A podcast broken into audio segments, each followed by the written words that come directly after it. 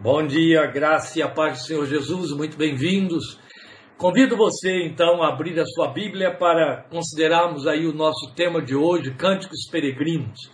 Vamos continuar então, né, inevitavelmente, falando de cânticos. Semana passada estivemos considerando aí cânticos da eternidade e hoje estamos voltando a cânticos para desta vez termos este enfoque, cânticos peregrinos. E o nosso texto fala exatamente deles em Efésios capítulo 5, versículos 18 a 20, que eu convido você a abrir para ler comigo, texto sobre o qual nos detivemos um bom tempo, ao tempo em que estivemos nas minutas estudando a carta aos Efésios. Convido, portanto, você a abrir aí a sua Bíblia, em Efésios 5, 18 a 20. Após a leitura, estaremos orando ao Senhor e considerando esta palavra para os nossos corações, que terá uma abordagem um tanto diferenciada na sua forma, sua formatação. Ela vai ter aí uma mescla de sermão com palestra e você vai perceber, mas o importante, começando aí com a característica de sermão, depois partindo para a característica de palestra, mas o importante é que é pertinente e é necessário que se faça desta maneira. Portanto, por favor, lendo Efésios capítulo 5, versículos 18 a 20, o texto da palavra de Deus diz para nós: não se embriaguem com vinho que leva à libertinagem, mas deixem-se encher pelo Espírito, falando entre si com salmos, hinos e cânticos espirituais, cantando e louvando de coração o Senhor, dando graças constantemente a Deus Pai por todas as coisas, em nome de nosso Senhor Jesus Cristo. Vamos orar depois estaremos esclarecendo o texto e abordando então, dentro dele, o nosso tema Cânticos Peregrinos, e você vai entender porque, logo de início, porque estamos chamando esta abordagem de Cânticos Peregrinos. Vamos falar com Deus. Bendito Pai, louvado seja teu santo nome por meio de Jesus Cristo, Senhor da nossa salvação, autor da nossa salvação, autor da nossa fé, Senhor de nossas vidas. Bendito seja o teu santo nome para sempre. Bendito o teu nome por este dia. Bendito o teu nome pela oportunidade de aprendermos mais da tua palavra, de nos determos sobre ela, da liberdade que temos de ter acesso a ela, de usá-la e de nela ouvir o teu Espírito falar aos nossos corações. Permite que esta palavra fale, que se imprima, que se grave que transborde em nossa fé com frutos que glorifiquem teu santo nome, que opere transformações necessárias, aquele propósito para o qual tu a tens separado para o nosso encontro, nossa devocional nesta manhã de domingo. Rogamos que trates conosco e que o Senhor use esta palavra de maneira que ela seja terapêutica nos corações, terapêutica na fé, terapêutica na alma de teus filhos, para o louvor da tua glória, tanto os que estão agora participando ao vivo, de viva voz, quanto os que vão acompanhá-la depois. Rogamos que na tua misericórdia atraia as vidas, que tu sabes para quem esta palavra poderá fazer toda a diferença na sua confissão, na sua forma de te adorar e de te buscar. Te pedimos, esperando na tua misericórdia, absolutamente seguros de que falamos com aquele que é poderoso para fazer infinitamente mais além de tudo quanto pedimos ou pensamos, segundo o seu poder que em nós opera por meio de Jesus Cristo Senhor. É nele que rogamos a tua bênção para teu louvor e glória por Jesus Cristo Senhor. Amém e amém. Aí está, meus amados, o nosso texto e o nosso tema cânticos peregrinos. O que queremos chamar ou porque entendemos como cânticos peregrinos o cântico e o que vem a ser cântico e para ser peregrino. Porque ele está sendo baseado, ou o tema, neste texto de, de Efésios 5, 18 a 20. Bem, você deve ter percebido em todas as nossas versões, eu estou falando das versões em português, é evidente, os vários verbos que estão sendo usados aí nesta exortação que Paulo passa para nós a partir do versículo 18 até o 21 estão no gerúndio. No nosso português, bom português, estão no gerúndio. Você não vai encontrar isso, por exemplo, numa tradução que seria lida em Portugal. Eles transformam o gerúndio em infinitivo presente. Mas nós temos aqui no gerúndio, eu vou explicar por quê. Falando entre si com salmos e hinos e cânticos espirituais, cantando e louvando, e depois dando graças, tudo está no gerúndio. Os portugueses diriam assim: ó, a falar entre si com salmos e hinos, cânticos espirituais, a cantar e louvar de coração o Senhor, a dar graças constantemente a Deus Pai e por aí vai. Mas nós estamos no Brasil usando o nosso português, que felizmente verte melhor o texto original. Eu quero dizer dessa forma, gerúndio, verte para nós melhor, em nossa semântica, o texto original de que Paulo se serviu no grego. Porque ali ele usa uma forma verbal que nós não temos. Então o que mais se aproxima dela é o nosso gerúndio, que é chamado infinitivo presente, ou presente contínuo, melhor dizendo. Presente contínuo. O que é o presente contínuo? O presente contínuo fala de uma ação que tem início, mas não acaba. Não só ela tem início, mas não acaba, quanto ela é uma constante que se padroniza. Ela se transforma, literalmente falando, numa boa teoria psicológica em comportamento, em uma forma comportamental. Por exemplo, se eu tenho um bebê que ainda não anda, que engatinha, eu digo que ele é um engatinhando. Se ele começa a andar, e aí ele se transforma em homo erectus, quer dizer, ele fica em pé e usa as suas pernas para se movimentar, eu digo que ele é uma criança andante, uma criança que anda. O andante vai definir que ele tem então agora a possibilidade de um movimento que não cessa. Ele vai viver andando, ou, ou melhor, ele não vai se movimentar padronizadamente, se arrastando, engatinhando, rolando. Não. Ele vai andar. O ser humano anda. Pois bem, enquanto ele é bebê, ele solta sons guturais. Depois ele vai tentar aí copiar a fala de quem está se comunicando com ele e vai usar aquilo que chamamos de tac-tac. Aquela mescla de, do gutural do bebê com a fala inteligível dos adultos. Sabe aquela mistura que é só deles? Saladinha de palavras, como a gente diz. Mas isso significa, especialmente a partir do momento em que ele se faz entender pelo seu discurso, que ele se torna um ser falante. Outra vez, estamos considerando aqui uma atitude que se transforma num comportamento que padroniza. Isso tudo para dizer a você que é a proposta que Paulo está nos trazendo com respeito a cânticos espirituais. Mas volte ao texto, para você poder entender que há um propósito por detrás de nos tornarmos comportamental, comportamentalmente ou padronizadamente cantadores, entoadores de cântico. O que, é que o texto diz? Não se embriaguem com vinho que leva à libertinagem, mas deixe-se encher pelo Espírito. Ora, quando ele declara deixe-se encher pelo Espírito, os nossos textos colocam uma vírgula aí. Porque ele está esclarecendo como isso pode acontecer. Ele vai dar as formas comportamentais para que você se deixe encher pelo Espírito. Por isso tem uma vírgula.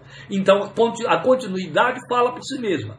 Deixe-se encher pelo Espírito, falando entre vocês, ou entre si, com salmos, hinos e cânticos espirituais. Percebe que o verbo ficou inapropriado? Ficou. Será? Não dentro da proposta, mas dentro de uma, uma, uma linguagem inteligível do nosso coloquial, sim. Porque ele poderia ter dito assim: falando entre vocês com salmos e cantando entre vocês com hinos e cânticos espirituais. O cantar vem depois. Então você já percebe que aqui temos um diferencial em termos de significado, importante para a gente avaliar. Quando ele diz salmos, hinos e cânticos espirituais, usando o verbo falar, ele está falando exatamente do que eu introduzi aqui.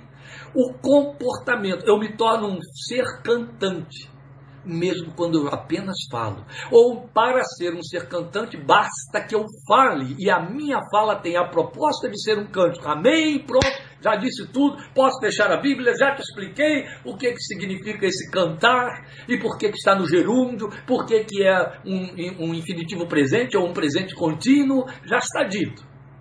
Falta explicar aí a questão do peregrino, que inventamos aqui, cânticos peregrinos. É cântico peregrino exatamente por isso. Porque Paulo está falando da necessidade de uma manutenção espiritual. Sabe aquele óleo das máquinas, para que ela não gripe, para que ela não, não endureça, não quebre, não desgaste? O óleo espiritual é o Espírito de Deus numa unção contínua sobre a nossa vida, que ele chama de plenitude, de ser cheio, encher-se de. Ele diz para se estar, estar cheio, se manter cheio do Espírito, em lugar de buscar alegria daquilo que vai produzir contenda, que é o, o vinho. Ora, faça isso falando entre vocês com salmos, com hinos, cânticos espirituais. E aí vale dizer que salmos aqui não significa propriamente ou indispensavelmente o saltério da Bíblia. Se eu ler um determinado texto e der a ele uma proposta é, de louvação, ele se transforma num salmo. Mesmo que ele seja um texto, por exemplo, Romanos capítulo 8, capítulo 11, versículos 33 a 36. É um cântico, é um salmo de Paulo, que a gente lê normalmente. E eu posso citar para alguém. E ao citar para alguém com a proposta de exaltar a Deus, de ensinar algo, ele vira um salmo. Eu estaria salmodiando. Quando eu vou dizer lá, é, quem foi o conselheiro de Deus? Quem deu primeiro a ele para que ele seja recompensado? Porque dele, por ele, para ele são todas as coisas, glória, pois, a ele eternamente, amém. E por aí vai. A forma de expor uma revelação escriturística se transforma num salmodiar, um cantar pela fala. Com isso já esclareci o nosso tema, Cânticos Peregrinos. Mas tem mais.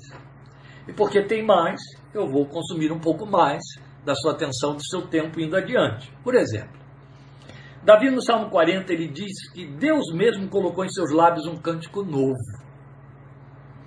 Isso sugere o quê? A mim parece que cântico novo é aquele que procede com um formato particular a quem o entoa. De maneira que um próprio versículo bíblico que eu leia, ou recite para mim, ou pronuncie em oração, ele vai ter característica de cântico novo, pelo enfoque que eu estou dando a ele. Há uma, um enfoque particular, há uma impressão pessoal, que é uma devolução, que é um verbalizar, que é um externalizar de alguma coisa que aquele texto produziu dentro de mim. Então se torna fruto da visão pessoal, da experiência com Deus. Isso se constitui em cântico novo. Então, cântico novo não é exclusivamente um cântico que é inédito. Não é isso. Por exemplo, eu posso também pegar um cântico padrão os hinos dos, dos, dos nossos é, inários, da nossa inologia popular cotidiana, aquela que está aí nas nossas play, playlists, aquelas que, aquela que está aí no, nos nossos álbuns dos cantores gospel, cantores evangélicos, e entoar. Ele é novo? Não, ele não é novo, porque alguém já cantou, cantou dezenas de vezes, centenas de vezes porque compôs, porque não pertence a mim, a letra, a música, mas eu estou cantando. A questão está no fato de que, ao usá-lo com um propósito e com intencionalidade, e a intencionalidade parte para Deus, se isso passou por dentro de mim e é revertido como produto do que meu coração sente, aí ele se transforma em cântico novo. Lembram? no cântico muito popular entre nós, antigo, e muito cantado entre nós. Houve uma época em que se cantava demais esse cântico, belíssimo. Ele, ele ainda está em nossos lábios porque enche os nossos corações. O meu louvor é fruto do meu amor por ti, Jesus, de lábios que confessam o teu nome porque meu louvor é fruto do meu amor por ti, Jesus. De que louvor ele está falando? Ó Deus, louvado seja teu santo nome, glória a Deus, aleluia, maranata, hosana ao que vem em nome do Senhor. Não, ele não está falando de expressões e verbalizações, está falando de louvor, de cântico. E agora, ao, ao, ao tomar esse cântico aí como exemplo, ele está se transformando em cântico novo na minha boca. Porque ele tem uma formatação minha. Ele tem muito a ver com a minha pessoalidade, a minha experiência pessoal. Como dissemos, é fruto da minha visão pessoal, da minha experiência com Deus. é fruto da tua graça, diz o poeta naquele cântico, e da paz que eu tenho em ti. Bem, vocês conhecem o cântico. Percebe? Creio que com isso, gente, já esclareceu esses pontos aí. E aí, continuando dentro da revelação da palavra de Deus, é onde a nossa ministração começa a tomar um formato de palestra. Muitos dos salmos e dos profetas se exortavam a entoar de um cântico novo. Você sabe disso? Há uma exortação repetida na Bíblia quanto a cantar um cântico novo. Cantai ao Senhor, a gente canta, né? Cantai ao Senhor um cântico novo. Salmo 96, versículo 1. Aí você vai para os profetas, estão lá eles dizendo: cantem um cântico novo, Jeremias, Isaías. Aí você entra em Apocalipse, você vai ouvir que aquelas miríades de adoradores, que são os crentes juntos dos anjos, os remidos juntos dos anjos, estão lá em capítulo 5 de Apocalipse, vimos domingo passado, entoavam ao Senhor um cântico novo. Está lá no céu, está na eternidade, está registrado ali por João pelo que ele ouviu, e ele chama de cântico novo. O texto diz que eles entoavam um cântico novo. Lindo, né? Pensar que na eternidade estaremos entoando cânticos novos. Cântico novo. Na boca de cada um será um cântico novo. É muito interessante. Eu lembro de uma experiência quando fui à Romênia. Eu fui à Romênia acompanhado por dois irmãos, dois irmãos nossos, que foram lá comigo e passamos ali alguns dias, visitando igrejas, conhecendo missionários, obreiros, fazendo algumas reuniões, tive a oportunidade de pregar na igreja central lá da cidade de Sibiu, onde estávamos. E por onde passávamos, especialmente quando íamos para as igrejas de aldeolas, aquelas igrejas assim mais humildes, mais com formato assim mais familiar, uma coisa que se repetia sempre era eles insistirem que cantássemos em português queriam ouvir. Quando a gente cantava, paravam, embevecidos para ouvir. As vozes, meu Deus, uma conseguia ser pior do que a outra. Não vou dizer quem era pior do que quem, que fica feio. Mas as vozes não tinham nada de audíveis, ou que merecesse maldição. Mas eles queriam ouvir. E a gente via que sorriam, ficavam contentes de ouvir. Aquele som para eles diferente, novo, na língua que eles não conheciam, era algo que os movia, que os atraía. Funcionava para eles como cântico novo. Especialmente as crianças queriam muito que nós cantássemos. Era muito interessante. Na eternidade continuará ocorrendo cânticos novos, ou cântico novo.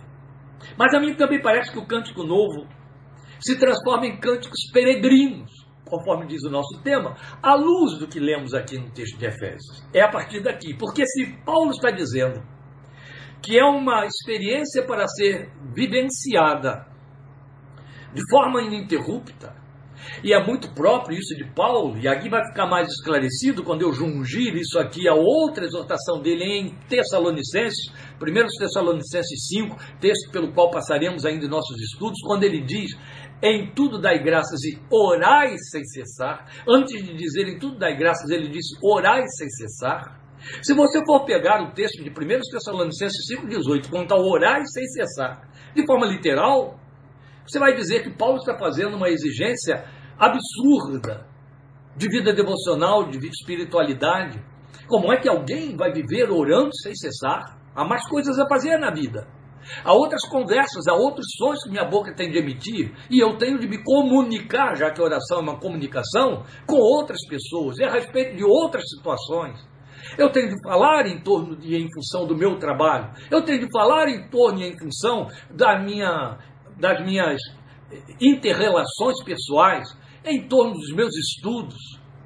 Eu tenho de falar várias outras coisas que não uma comunicação exclusiva e direta à pessoa de Deus, que se chama oração. Como é que Paulo chega para mim e diz: ore sem cessar? Há um cântico bem novinho aí correndo entre nós, não é? Este é o meu respirar. E ele lembra exatamente isso. Orar é como respirar. Eu gosto de ilustrar isso sempre com a experiência de Neemias. Quando estava diante do rei, cabeça totalmente ocupada com a situação de Jerusalém, devassada, sem muros. E ele era o copeiro do rei. A função do copeiro do rei era servir o rei, entre outras coisas, com vinho. As bebidas do rei vinham pela mão do seu copeiro particular exclusivo. Esta era uma função de alta confiança. Na corte daquele rei, lá estava um judeu cativo, chamado Neemias, que ganhou do rei tamanha confiança que foi elevado à categoria de ser o seu copeiro pessoal. Porque essa era uma função de extrema confiança. Porque os reis morriam por envenenamento muitas vezes.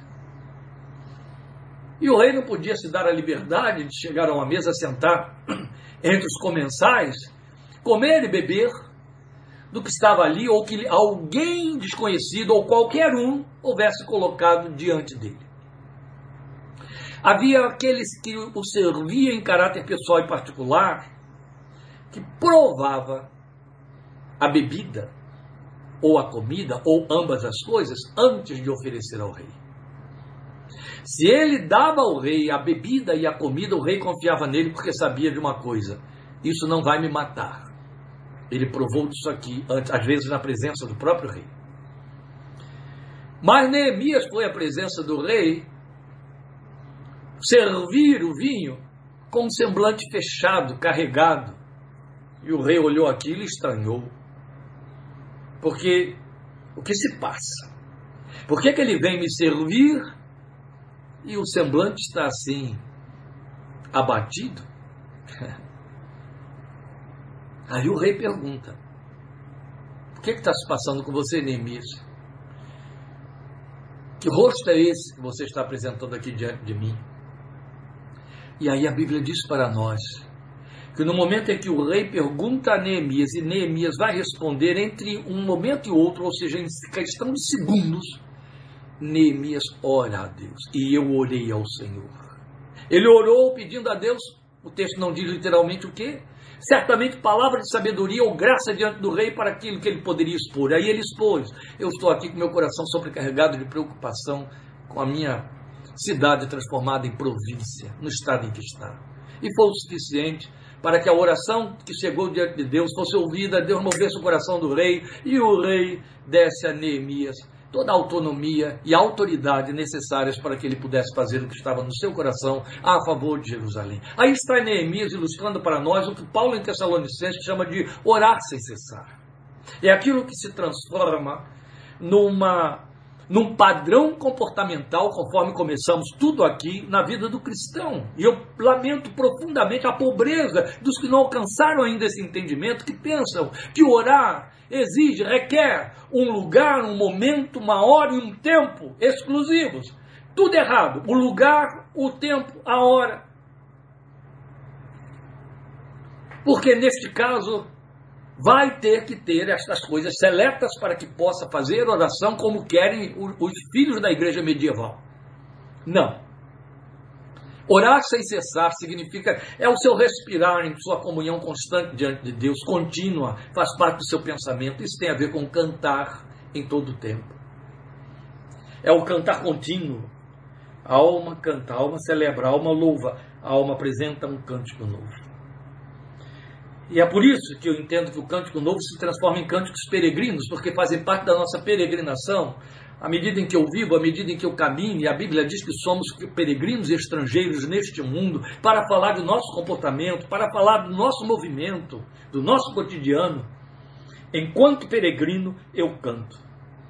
Porque isso, isso se torna predisposição ou preparação para o agir do Espírito de Deus no coração do crente ao mesmo tempo que tem o poder de estimular uma vida na plenitude do Espírito Santo de Deus, isso aqui deveria ser suficiente para despertar em nós cobiças espirituais. É isso que nos informa esse texto que lemos em Efésios 5, 18 a 20. Veja, eu quero abordá-lo de forma ligeira para depois continuar aqui, já não mais preso a ele, mas dentro do nosso tema é, algumas particularidades, começando aí pelo fato de que ele diz que devemos nos deixar encher pelo Espírito, falando entre nós com salmos, hinos e cânticos espirituais. A ênfase está em cânticos espirituais.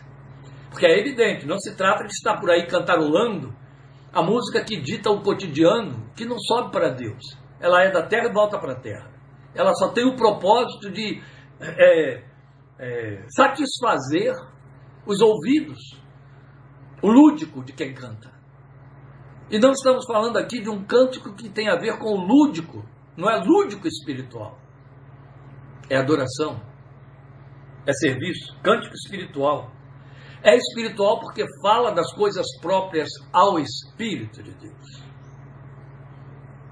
Nem eu, nem você, nenhum de nós está proibido de cantar músicas profanas. É evidente que temos suficiente critério, eu creio, não é? Maturidade, eu creio, não é? Sensibilidade, eu creio, temor de Deus, eu creio, para não vivermos por aí colocando na nossa boca, ocupando a nossa mente com letras vazias, podres, pobres, próprias do espírito deste mundo. Mas isso não nos impede de cantar a arte Aquilo que tem arte, que tem beleza, que comunica, que passa uma mensagem nobre. Porque a Bíblia diz isso. Tudo que for nobre, tudo que tiver algum louvor, seja isso que ocupe o pensamento de vocês. Mas mais propriamente estamos falando da sugestão de Paulo, da ordem de Paulo, de cânticos espirituais. As coisas que agradam o Espírito de Deus. Lembrando que aqui dentro de Efésios, no capítulo 4, que ele nos exortou a termos cuidado de não entristecermos o Espírito Santo de Deus. Se o propósito é eu me manter pleno do Espírito, então eu vou entoar louvores, ou eu vou apresentar meu cântico novo com características espirituais, propriamente espirituais. Aqueles cânticos que têm a ver com coisas eternas. O coração apresentando a Deus coisas espirituais. Isso não tem nada de extraordinário quando se trata do povo de Deus, porque Paulo deixou claro, escrevendo aos Coríntios, que ao falar, e aí ele está se referindo ao ensino, ao meditar, ao expor a palavra de Deus, ao edificar o outro, ele diz que falamos coisas espirituais com os espirituais. Então isso quer dizer que se eu sou espiritual, e isso quer dizer eu sou alguém em cujo coração o Espírito Santo habita, tem maturidade espiritual, porque a, a, o contrário de ser espiritual é ser criança na fé, ser carnal, ser vazio. Então, se eu sou espiritual, preferivelmente eu vou cogitar de coisas espirituais. Esse vai ser o repertório do meu diálogo, do meu discurso e do meu louvor. Então estarei continuamente cantando a Deus em meu coração. Cânticos espirituais, porque falam de coisas do Espírito. Mas é interessante que no, em ato contínuo ele vai dizer é, cantando e louvando. Então ele define melhor.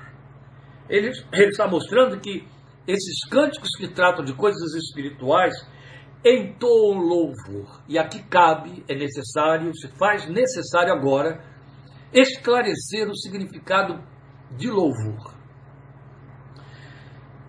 A gente tecnicaliza o termo e aí ele perde o seu sentido mais profundo, o seu sentido mais lógico. Quando a gente fala de louvor, a gente pensa em cântico. Quando a gente fala de louvor, a gente pensa em, em brados de adoração. E isso é louvor. Cânticos louvam, brados de adoração louvam, mas louvor significa, literalmente pensando, elogio. Então ele tem um objeto. Ele tem alguém, tem um propósito. Quando eu louvo, eu elogio. E isso faz parte da experiência humana. Quando você está elogiando alguém, você está louvando aquela pessoa. E você a elogia porque você quer, não é bajulação, mas você quer reconhecer e agradecer nesse reconhecimento, ou estimular naquela pessoa seus valores nobres aquilo que você identificou, aquilo que a caracteriza ou aquilo que a distingue de outras situações e outras pessoas em situações semelhantes. Você elogia. E aí, seja na forma de cumprimentar, naquilo que você pronuncia a respeito dela e para ela, ou para outros a respeito dela, isso se transforma em louvor. Esse elogio é um louvor. Louvar é isso. Louvar é elogiar a Deus. Entende? É reconhecer o que ele é, reconhecer quem ele é, reconhecer o que ele faz, por que o faz e como faz. Por isso que o louvor tem um número imenso de é, propriedades, de particularidades e de direcionamentos. Você vai ter os louvores contando história, lamentando, suplicando, engrandecendo, exaltando, ou quantos matizes, quantos significados diferentes. O importante é que Paulo está dizendo aqui que para você se manter cheio do Espírito, é importante que você cante elogios a Deus. Elogios a Deus. É um cantar com objetividade, elogiar a Deus. E mais, observe o que ele vai dizer no fechamento aí, no versículo 20. Primeiro, no fechamento do versículo 19, entrando pelo 20. Louvando de coração ao Senhor. Isso aqui fecha e define tudo. Isso aqui reforça ratifica tudo que estivemos dizendo, dando graças constantemente a Deus, mantendo então aquele padrão com que ele falou lá aos Tessalonicenses, em tudo dai graças. Ora, se trata então de um louvor que é procedente do coração agradecido. Isso se chama adoração.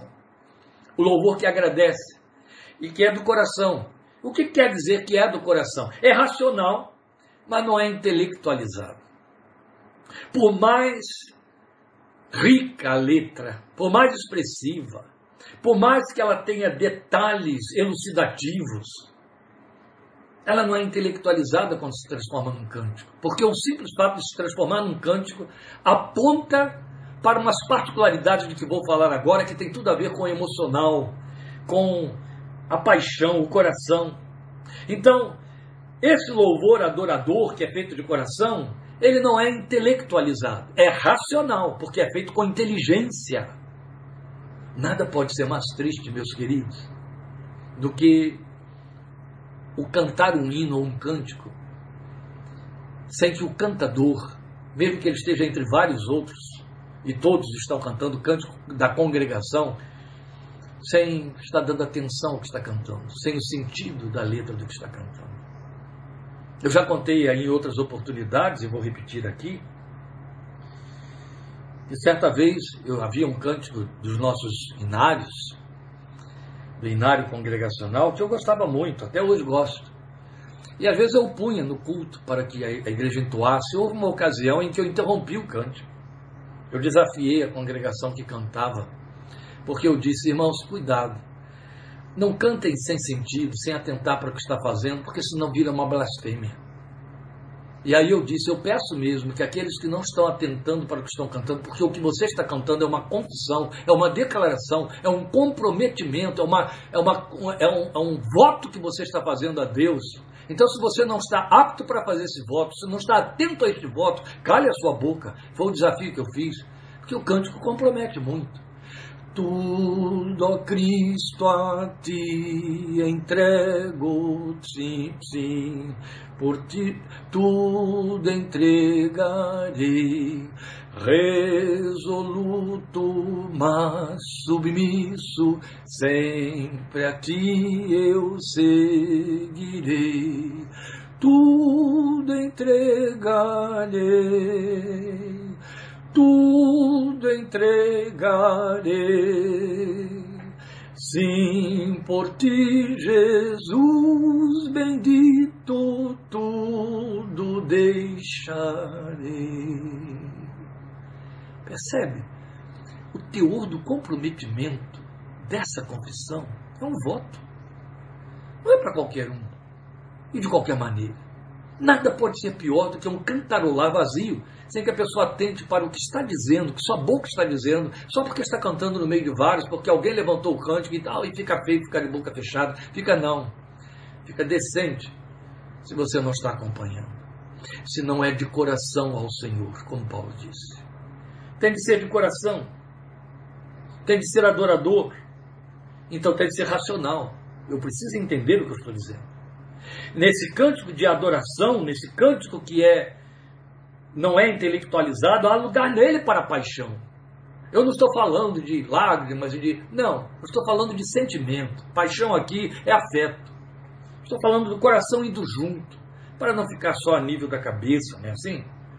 Então, uma nota de destaque está no fato de que os cânticos peregrinos devem ser entoados entre os filhos de Deus e com eles. Muito interessante, porque Paulo começa tudo isso dizendo exatamente assim: falando entre vocês, com salmos e hinos e cânticos espirituais, isto é uma nota de destaque.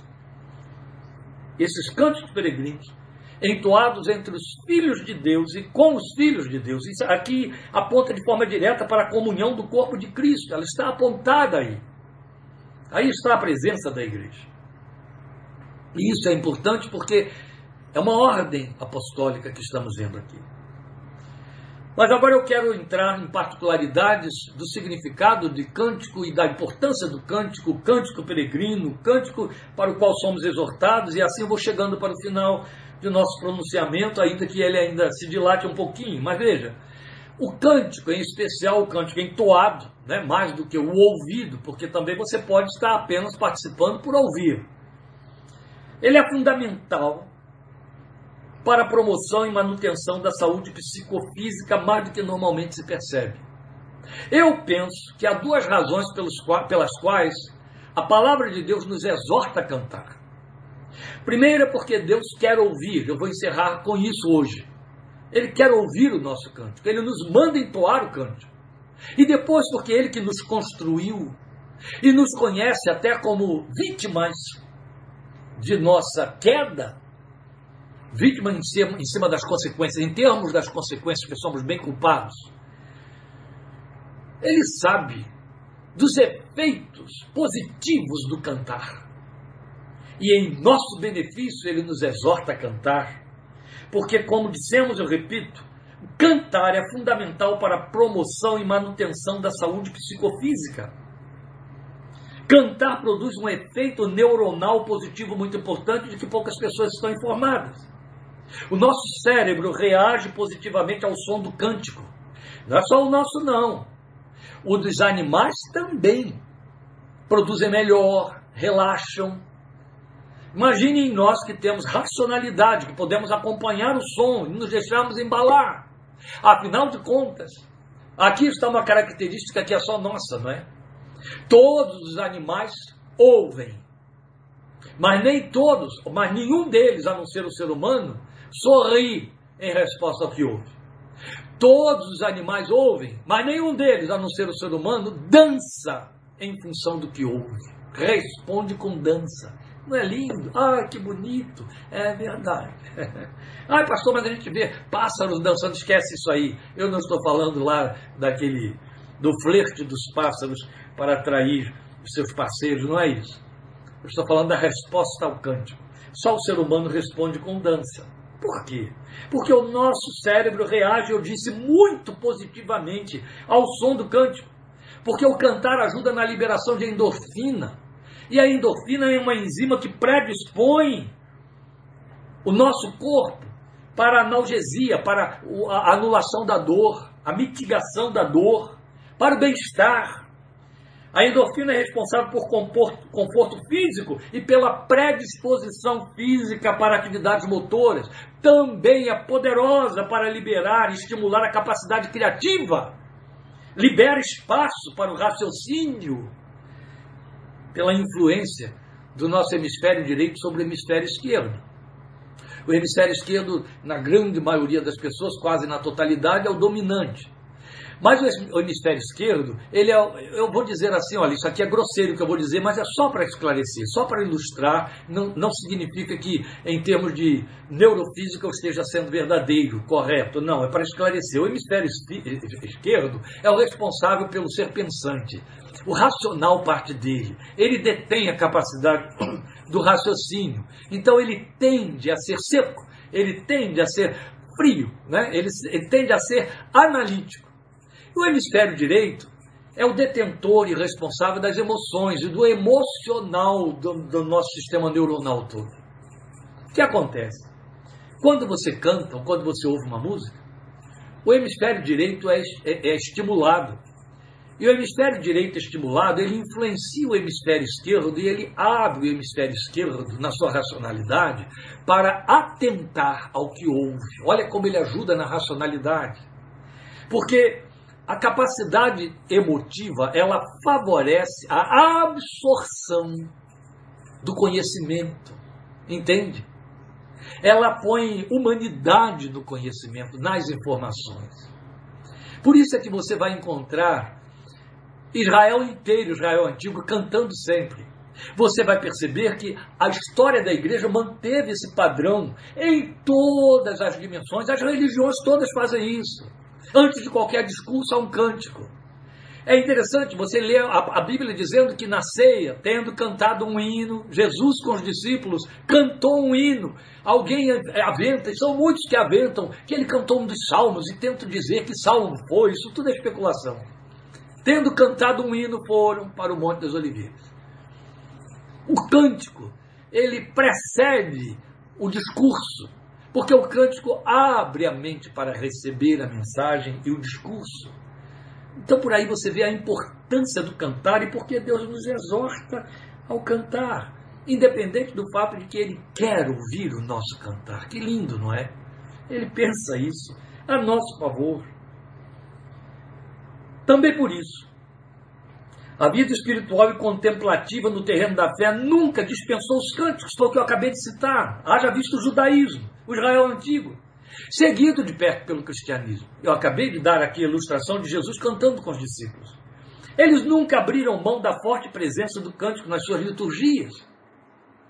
Então, o cântico na história da igreja, na história devocional, obedece uma prática multimilenar que era comum à experiência do povo de Deus. O cântico é muito comum nos salmos. Todos sabem que os salmos significam cânticos. É o saltério da Bíblia, é o inário da Bíblia, não é? São expressões de apelo, são expressões de incentivo a cantar para Deus, e eles têm salmos específicos com estas expressões de estímulo ao cantar para Deus. Me acompanhe rapidamente em algumas leituras. Eu sei que não dá para você ficar procurando na Bíblia, então anote enquanto eu leio para você. São muitos. É evidente que nós não temos tempo para trabalhar com eles, é evidente que não, mas eu vou ler alguns, alguns textos, só para reforço do nosso argumento, e depois você pode examinar, mas você deve saber de cor até alguns outros aí. Mas veja, Salmo 40, 147, versículo 7. Cantem ao Senhor com ações de graças. Ao som da harpa façam música para o nosso Deus. Bonito, não é? É bonito demais. Ao som da harpa façam música para o nosso Deus. Quando você pensa que Deus determinou isso, quando você pensa que o seu Deus te pediu isso, faça música, faça música. Você sabe que as pessoas, não meramente alegres, mas inerentemente felizes, elas cantam. Elas não conseguem não cantar. Isso não quer dizer que todos que cantam são felizes e estão alegres. Não, existe cântico de lamento, existe cântico de imprecação, é. Isso não tem a ver com alegria. Eu me lembro da minha infância, ouvi um dos cantores mais famosos da época com uma letra horrível e que fez sucesso. Esta noite eu queria que o mundo acabasse e que para o inferno o Senhor me levasse para pagar todos os pecados meus. Olha que coisa trágica. Terrível. Depois temos aí a música de Linda Batista, Velhice chegando e eu chegando ao fim. Maísa, meu mundo caiu e me fez ficar assim. Aonde que tem alegria nisso? De jeito nenhum, não é? Então o que estamos dizendo é que pessoas alegres e felizes, especialmente pessoas felizes, cantam. Cantar o tempo todo não significa que a pessoa está feliz ou que é alegre. O inverso sim é que é verdadeiro. Depois nós temos Jeremias. Eu vou ler para você porque eu falei dos profetas, lembra? Eu disse que não eram só os salmistas, nos exortando ao cântico novo. Mas veja Jeremias, que coisa bonita. Capítulo 20 de Jeremias. Aliás, o capítulo 20 de Jeremias, no versículo 11, tem um texto muito fortalecedor para nós. Eu vou ler o 11, não tem nada a ver com o que eu estou dizendo, não, mas não resisti. Mas o Senhor está comigo como um forte guerreiro. Portanto, aqueles que me perseguem tropeçarão e não prevalecerão. Mas é o versículo 13 a exortação de Jeremias que eu quero ler para você. Cantem ao Senhor, louvem o Senhor, Jeremias 20, viu? Cantem ao Senhor, louvem ao Senhor, porque Ele salva o pobre das mãos dos ímpios. Bonito. E os livros históricos, eu não estou me prendendo com exclusividade a salmistas e profetas. Mas veja, no livro das crônicas, o primeiro livro das crônicas, no capítulo 16. Não se esqueça, você tem alguns salmos, especialmente o capítulo 29 de 1 de Crônicas, é um dos salmos de Davi que é cântico. Mas eu quero mostrar a você a exortação. Então veja aí, 1 de Crônicas 16, 23. Temos essa exortação ao cântico quando o texto diz assim. É, e é Davi, viu? Louvando o Senhor aqui. Cantem ao Senhor todas as terras, proclamem a sua salvação dia após dia. E eu não posso deixar passar o Salmo 149, primeiro versículo. Eu sei que você está anotando aí esses textos que eu estou citando, mas não tem que necessariamente se prender a eles. Já lhe disse, você conhece outros e pode ir a, a outros, mas o Salmo 149, no primeiro versículo, diz: Aleluia, cantem ao Senhor um cântico novo, louvem-no na Assembleia dos Fiéis, cantem ao Senhor uma nova canção, como diz a minha versão. Então Israel antigo cantava sempre. Todos os cânticos eram alusivos às intervenções divinas na vida do seu povo. Tanto o adoravam quanto suplicavam, lamentavam ou contavam história, ou seja, faziam historicidade sobre o trato de Deus com os homens, a intervenção de Deus na história do povo, ou simplesmente louvavam, que é aquilo que estamos chamando de elogios, salmos que elogiavam a Deus. Então encontramos salmos de exaltação à majestade divina, salmos que contam a história, você tem o Salmo 77, Salmo 136, são salmos historiadores ou historicistas, salmos de lamento, como o Salmo 13. Eles estão aí, são cânticos, cânticos que adoram a Deus. Depois vamos encontrar no Evangelho, abrindo com o Evangelho de Lucas, por exemplo, onde ele já registra de cara três cânticos: o cântico de Maria, o cântico de Zacarias depois o cântico dos pastores lá nas campinas de Belém, de madrugada, parece, que surgem, depois que fala o anjo anunciador do nascimento de Jesus, eles surgem cantando, louvando a Deus, glória a Deus nas alturas e paz na terra para com os homens, boa vontade para com os homens. São cânticos, cânticos, cânticos. E onde mais nós poderíamos produzir um cântico novo?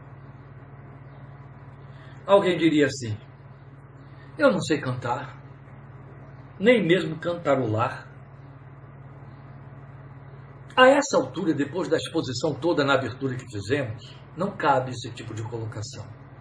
É fato que tem gente que não entoa, é, não consegue, é. Tem a ver com inexperiência, despreparo, alguma disfuncionalidade. Mas essas pessoas não estão isentas do compromisso de cantar e apresentar a Deus um cântico novo por razões puras e simples. Veja, observe o que Davi nos diz no Salmo 42, 8. Estou terminando. Mas eu gostaria que a minha leitura do Salmo 42, 8, essa informação que Davi nos faz, ficasse gravada no seu coração. Eu vou ler o Salmo 42, 8, segundo a versão revista e atualizada de Almeida, porque a minha muda um pouquinho o sentido e eu quero manter o sentido do que Davi disse ali, que aquela tradução, aquela versão colocou para nós. Salmo 42, 8, Davi diz assim: Contudo, o Senhor durante o dia me concede a sua misericórdia, e à noite comigo está o seu cântico. Volta ao salmo. O Senhor durante o dia me concede a sua misericórdia. Oh, maravilha! Renovam-se a cada manhã, lamentações diz e à noite comigo está o seu cântico. Alguém não diria, mas o certo não seria cantar de dia? A noite foi feita para dormir, é hora de silêncio, todo mundo está precisando de silêncio. Você se incomoda quando seus vizinhos ficam com som depois das 10 da noite, não é assim? Mas ele está dizendo justamente o inverso, ele está dizendo que à noite comigo está o cântico de Deus, o cântico para Deus. E ele explica uma oração ao Deus da minha vida. Este salmo não só me impressiona muito, me esclarece muito, quanto me emociona muito, me impacta muito. Saber que a minha oração, o meu Deus, chega aos seus ouvidos como seu cântico. Um cântico.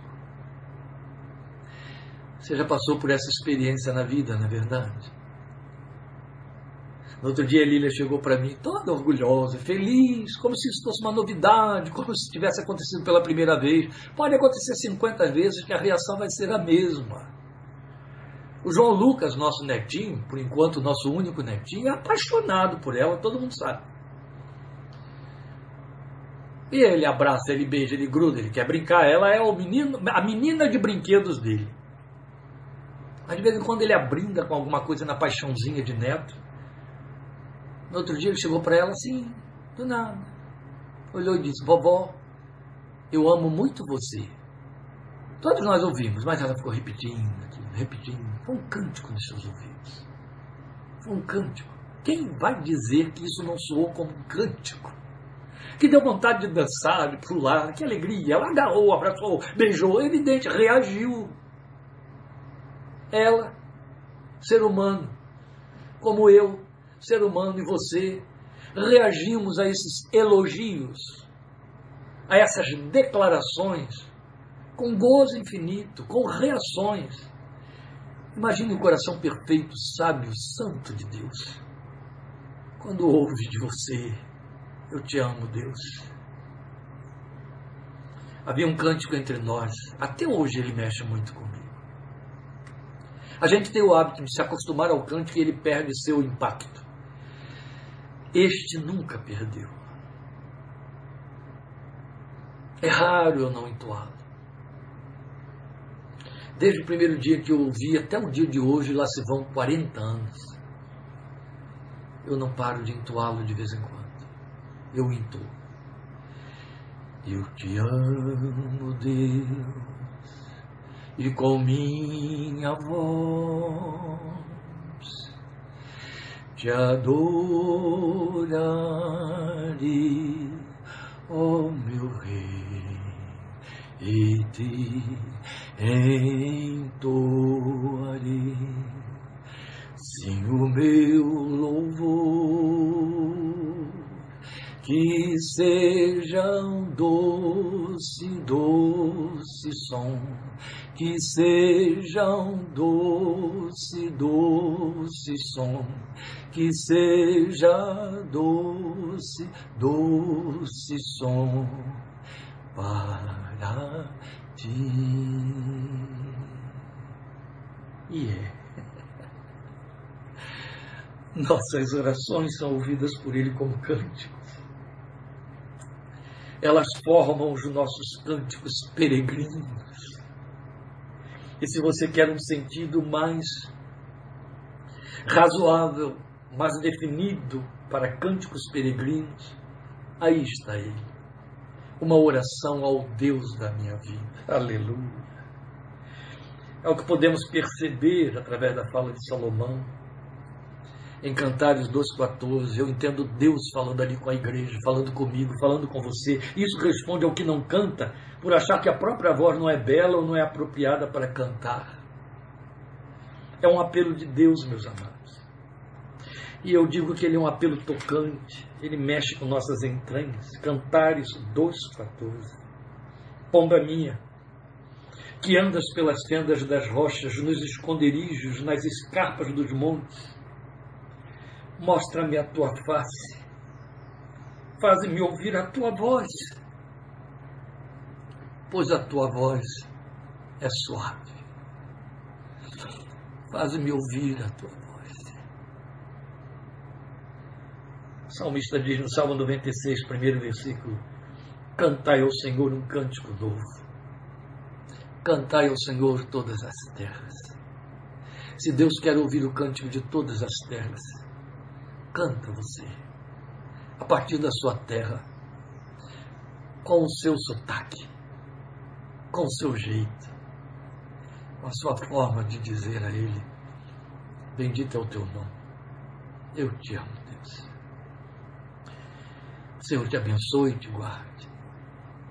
O Senhor faça resplandecer o seu rosto sobre ti e tenha misericórdia de ti.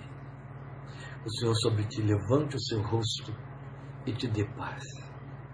Um grande abraço, Jesus te fortaleça. Obrigado por sua companhia e participação comigo nesta manhã de adoração a Deus. Canta ao Senhor, canta de coração, e o Espírito de Deus fará o resto. Deus te abençoe e fortaleça em nome de Jesus. Até quinta-feira, oito da noite e domingo que vem, querendo Deus. Amém.